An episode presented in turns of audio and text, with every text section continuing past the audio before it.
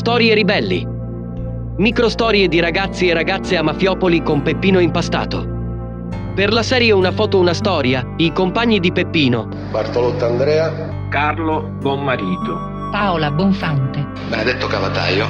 Paolo Chirco. Mano Gaetano. Di Maggio Domenico. Faro Di Maggio. Jacopelli Fada. Jacopelli Graziella. Giovanni Impastato. Eh, la foto Pietro Giovanni. Vitolo Duca. Giosuè Maniaci. Pino Manzella. Giovanni Riccobono. Faro Sclafani. Marcella Andriolo Stagno. Vitale Salvatore. Raccontano 9 maggio 1978. Testimoni partecipi.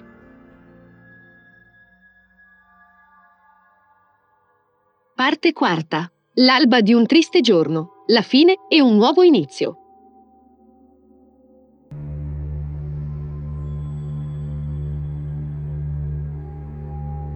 Furono delle telefonate improvvise perché eh, il tempo di arrivare a casa, ricordo che mio padre stava uscendo di casa e io gli dissi che c'era, c'era la possibilità che, che a Peppino fosse successo qualcosa, lui naturalmente contestava questa mia, mi rispose pure che era ora, insomma qualcosa del genere. Uh, mi ricordo che ripartì con, con altri ragazzi uh, alla stazione e vidi questi carabinieri sopra il tetto, sul, sul balcone, insomma.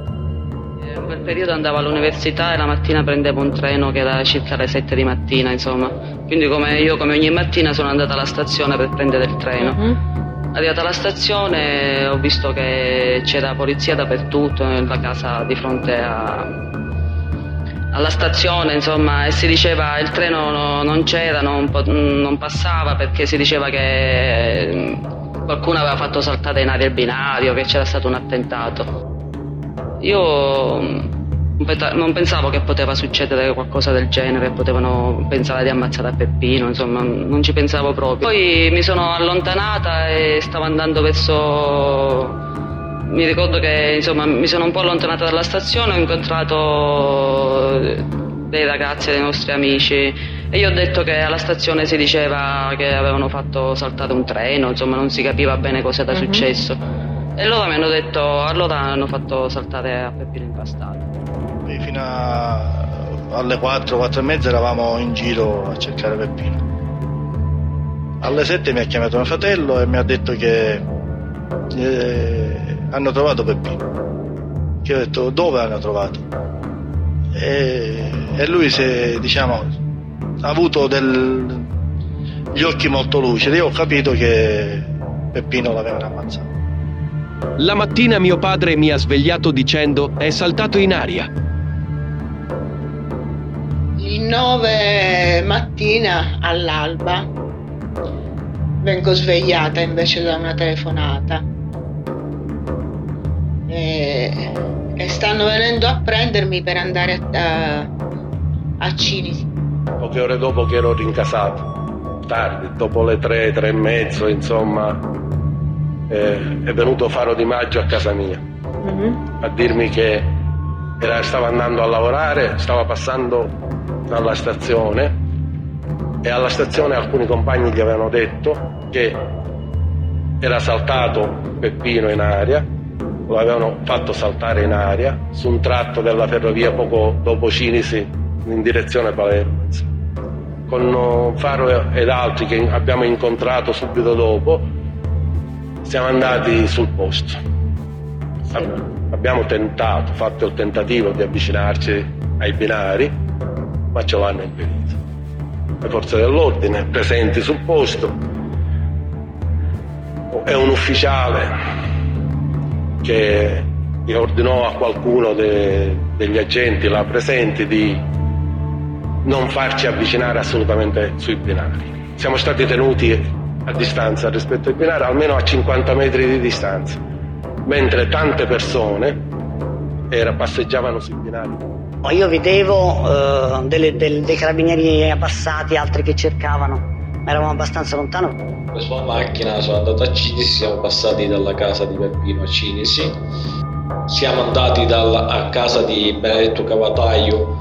E intanto mi sono incontrato con Fanny Jacopelli e Graziella, e Graziella Jacopelli, credo che ci fosse pure Fanny Vitale, e siamo scesi giù verso la zona dove era avvenuto il, eh.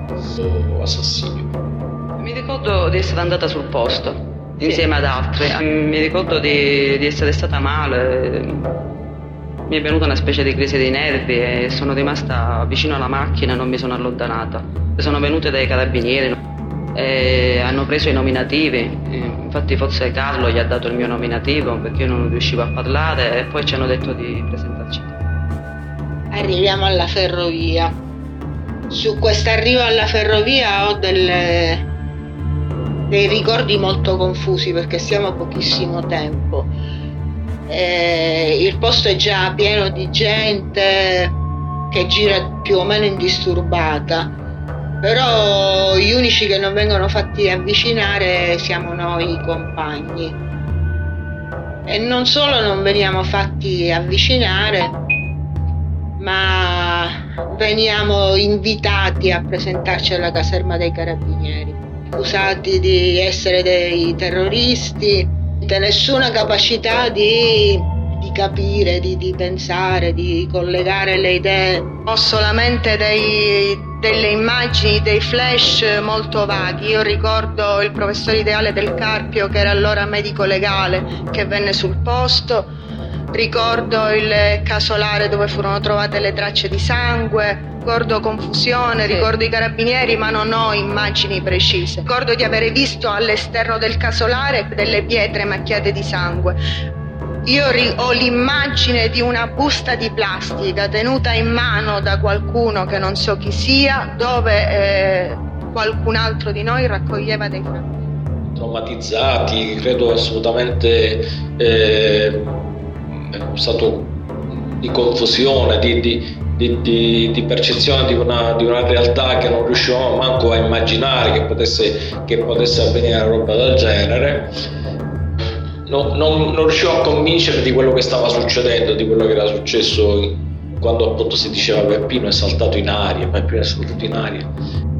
Qualcosa che stava fuori dalla, da ogni mia immaginazione, per cui è come se non mi rendessi conto di quello che, che, che era successo.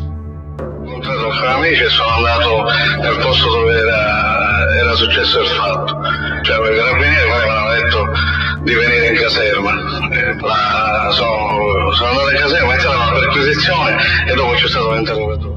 I carabinieri eh, mi fanno la perquisizione in casa nostra mia madre ha assistito in uno stato d'animo veramente terribile. E durante la perquisizione chiaramente non è che i carabinieri si siano comportati in maniera, siano stati generosi o gentili, perché non facevano altro che dire a mia mamma che stavano, stavano indagando in direzione del terrorismo. Mia madre già sospettava qualcosa, molti non avevano il coraggio di dirlo, gli è stato comunicato da Felicia, da la futura poi mia moglie. Scendo ho visto eh, sulla macchina Benedetto fuori con altri due compagni. Eh, mi sono precipitato a andarla a trovare e siamo andati subito sul luogo che ci avevano indicato e che non sapevamo qual era il luogo. Quando siamo arrivati là abbiamo avuto la, la, la, la triste verità, oltre alla morte di Peppino in quel modo così orribile, eh, i carabinieri ci hanno fermato e hanno avuto i nostri nominativi. Che abbiamo detto, ma come? Eh, fateci entrare. No, voi non potete entrare. Ma voi, noi chi siamo? Perché non possiamo entrare?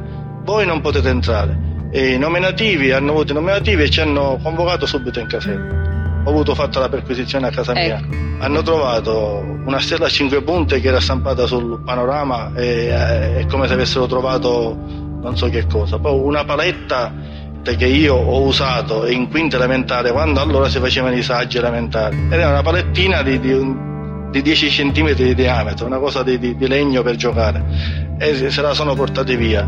Poi hanno trovato un altro opuscolo dove c'era, c'era scritto nucleare, allora nuclei armati, nucleare, associazione di idee e hanno portato via pure quelle cose. Solo che hanno messo sottosopra la, la mia casa e questa però non è stata la prima e ultima perquisizione. Ho, ho subito un'altra eh, perquisizione umiliante per i miei genitori, che mio padre è molto malato e credo che sia l'86, quando hanno uh, ammazzato a Giuseppe Finazzo, sono venuti a fare la perquisizione a casa mia, come se io avessi a che fare con omicidi di mafia. Mio padre era molto malato, loro non hanno tenuto conto di niente, hanno alzato financo i materassi dove erano coricati mio padre e mia madre per cercare non so che cosa. Io ho insistito dicendo che loro non dovevano redigere un verbale e darmelo, anche a, per la legge reale, loro non mi hanno dato niente, se ne sono andati mi portano direttamente in caserma dove dalle 7 di mattina, dalle 8 di mattina sono rimasto fino alle 2, 2 e mezzo per un lunghissimo interrogatorio finalizzato sempre a considerarci un po' dei terroristi cioè le brigate rosse perché quel giorno poi mentre ero in caserma arriva la notizia del ritrovamento del, del cadavere dell'onorevole Moro in via Gaetani le provocazioni da parte dei carabinieri le intimidazioni, eh, eravamo quasi alle minacce quando noi parlavamo di badalamenti o facevamo alcuni noi e poi non a caso tutto viene spostato in direzione del, dell'attentato terroristico. È chiaro che bisognava portare avanti quella tesi. Noi che cercavamo di dire le cose come stanno, di fare le nostre denunce, praticamente eh, eravamo quasi intimiditi perché non potevamo fare certe nomi, ce lo dicevano loro se non avevamo le prove per fare quei nomi, compreso quello di Tano Badalamenti. Che anno dopo scatta la guerra di mafia, viene ucciso eh, Perciavino, che sarebbe Finazzo, che Peppino lo attaccava continuamente nei suoi commessi, nei volantini, cioè questo filazzo era un, un gregario di. Ecco, dopo l'uccisione di questo filazzo vengono a fare la perquisizione a casa mia. Cioè addirittura continuavano ancora ostinatamente a portare avanti la tesi dell'attentato terroristico, come se noi, noi eravamo i terroristi. I carabinieri hanno fatto la perquisizione a casa mia, hanno cercato dove dormivo io. Cercavano tutto ciò che c'era di scritto e hanno preso pure gli stati di famiglia che avevamo fatto quando abbiamo costituito il circolo musica e cultura, e tutto quello che poteva servire per costruire aggeggi, ordigni. Mi hanno preso un giravite, un saldatore, un morsetto, del filo e altro materiale. Quando quel giorno, quella mattina mi hanno interrogato, non so se sia il 9 o il 10 di maggio, non vorrei, che eravamo in tanti ad essere ascoltati, quindi probabilmente non sarà stata la stessa mattina, magari l'indomani. Comunque, un, un carabiniere che mi ha interrogato mi ha eh, letteralmente eh, aggredito, dicendo che io dovevo dire per forza ma ripetutamente che io dovevo dire per forza chi eravamo assieme a Peppino a compiere l'attentato. Che gli dicevo, ma guardi che noi non c'eravamo con Peppino. Quando io insistevo dicendo che Peppino non aveva fatto l'attentato, che Peppino l'avevano ammazzato, ha dato una forte manata sul, sul tavolo, mi ha, io mi sono spaventato e mi ha detto allora mi faccia il nome e cognome di chi ha ammazzato Peppino. Oh, guardate, ha detto, e io gli devo fare il nome di chi ha ammazzato. Ma Peppino ha fatto denunce, ha fatto i volantini, ha fatto i comizi. Quella sera ci muovevamo così come automi. Non... Sinceramente io non mi sono sentito completamente di andare a fare una deposizione del genere per come stavano andando le indagini, per come ci avevano trattato. Io mi sono sentito completamente di essere tutelato in quel momento e non, non ho voluto parlare. E successivamente, dopo credo 5 o 6 mesi, quando la, il caso l'ha avuto in mano il dottor Chinnici, eh, di cui avevo molta stima, allora io ho riferito. Visto come siamo stati trattati la mattina del 9 maggio nelle vicinanze del binario dai carabinieri, io e i compagni non avevamo alcuna fiducia in quel momento nell'arma dei carabinieri. Non ci fidavamo non ci siamo fidati. La mattina del 9 maggio si diceva in giro che Peppino avesse fatto un attentato e che fosse saltato in aria. Cosa che io non ho creduto, ho preso la mia macchina fotografica e sono andato a fare queste foto e cercare di vedere e di capire se c'era da eh, documentare qualcosa che fosse, eh, che fosse utile secondo momento. Quando sono arrivato io c'era ancora diversa gente, c'erano operai che lavoravano, che riparavano dei fili e niente, gente che andava girando, un reporter del TG3 e uno del TGS. Eh, tra l'altro mi pare ricordare anche Libonio eh, che lì si vede in una foto in cui recupera uno dei resti di Peppino, il 10, l'11, il 12. Eh, siamo sì. andati diverse volte a cercare qualcosa che contrastasse eh, l'idea corrente in giro del Peppino terrorista o suicidio. Nei giorni successivi, no, non credo l'indomani perché l'indomani era, era, il giorno dei funerali, quindi la mattina ah, abbiamo preparato gli striscioni, i pannelli per i funerali. Il pomeriggio ci sono stati i funerali, credo l'11 mattina e l'11 pomeriggio e anche il 12, per un paio di giorni io e, ma con tanti altri compagni siamo stati sul posto. Potevamo accettare che Peppino passasse per, per terrorista e così tornammo a casolare a cercare di individuare qualsiasi elemento utile. Tornati diverse volte, siamo tornati e abbiamo fatto un minimo di indagini, di controinchieste, insomma, di cercare elementi su, su, su, sulle, che potessero aiutare indagini. Abbiamo recuperato un bel po' di frammenti del corpo Personalmente no, perché mi sono soffermato più sul casolare e, e forse perché in quel momento non me la sentivo. Ma c'erano compagni che hanno avuto la forza di farlo, lo hanno fatto. Noi siamo stati là volte, almeno due volte, due o tre volte. Allora siamo andati lì a verificare che cosa possa essere successo. C'era un casolare e dentro c'era una panca fatta di pietre e, e sulle pietre abbiamo diciamo, notato delle tracce di, di sangue. E poi anche all'esterno c'era un sacchetto di juta. Sono andato a prendere di nuovo la mia macchina fotografica. Sono risceso assieme a loro e sono le foto che macchie di sangue sul, sulla cosiddetta ricchiena con lo scolo che si vede, eh, queste tracce di lato, eh, delle macchie di sangue a terra eh, sul selciato. Nel, nello stesso luogo sono state rinvenute eh, una stoffa a fiori e una, una, tela di sacco che è sempre lì fotografata sì. con um, delle cose appiccicate, color una gelatina color piombo e poi nei giorni successivi anche altri pezzi sparsi in giro, eh, qualcosa eh, pelosa che poteva essere eh, la calotta cranica, non so, altri pezzi che è difficile eh, dire che parte del corpo fossero. E le budella sono rimaste appese sui fili per alcuni giorni. Raccogliemmo i frammenti del corpo di Peppino e dentro il casolare notammo delle macchie di sangue. E così noi prelevammo una pietra macchiata di sangue e poi sarà quella, quella pietra, che darà una svolta alle, alle indagini. E assieme agli altri resti, dato che nel frattempo si era fatto tardi, li conservammo per una notte in una mia casa di campagna.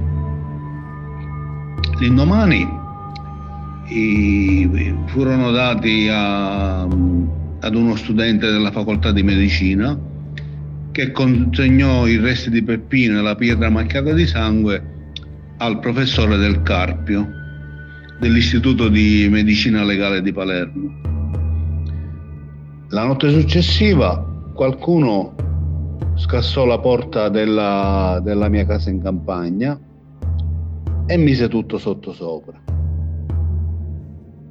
In nome del popolo italiano, la Corte, visti gli articoli 533 e 535 Codice Procedura Penale, Dichiara Badalamenti Gaetano colpevole del reato di omicidio premeditato di cui al capo A della rubrica e lo condanna alla pena dell'ergastolo nonché al pagamento delle spese processuali Dichiara l'imputato interdetto in perpetuo dai pubblici uffici e legalmente interdetto durante l'espiazione della pena, ordinando la pubblicazione per estratto della presente sentenza per una sola volta e a spese del condannato sui quotidiani Il Giornale di Sicilia La Repubblica.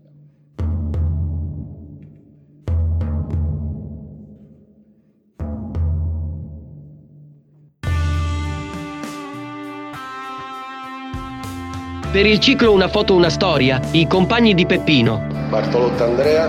Carlo Bonmarito. Paola Bonfante. Benedetto Cavataio. Paolo Chirco. Romano Gaetano. Di Maggio Domenico. Faro Di Maggio. Jacopelli Fada. Jacopelli Graziella. Giovanni Impastato. Eh, la foto Pietro Giovanni. Vitolo Duca. Giosuè Maniaci. Pino Manzella. Giovanni Riccobono. Faro Sclafani. Marcella Andriolo Stagno. Vitale Salvatore. Hanno raccontato 9 maggio 1978. Testimoni partecipi. Parte quarta. L'alba di un triste giorno. La fine e un nuovo inizio. Testimonianze liberamente tratte dagli audio originali del processo per l'omicidio di Giuseppe Impastato.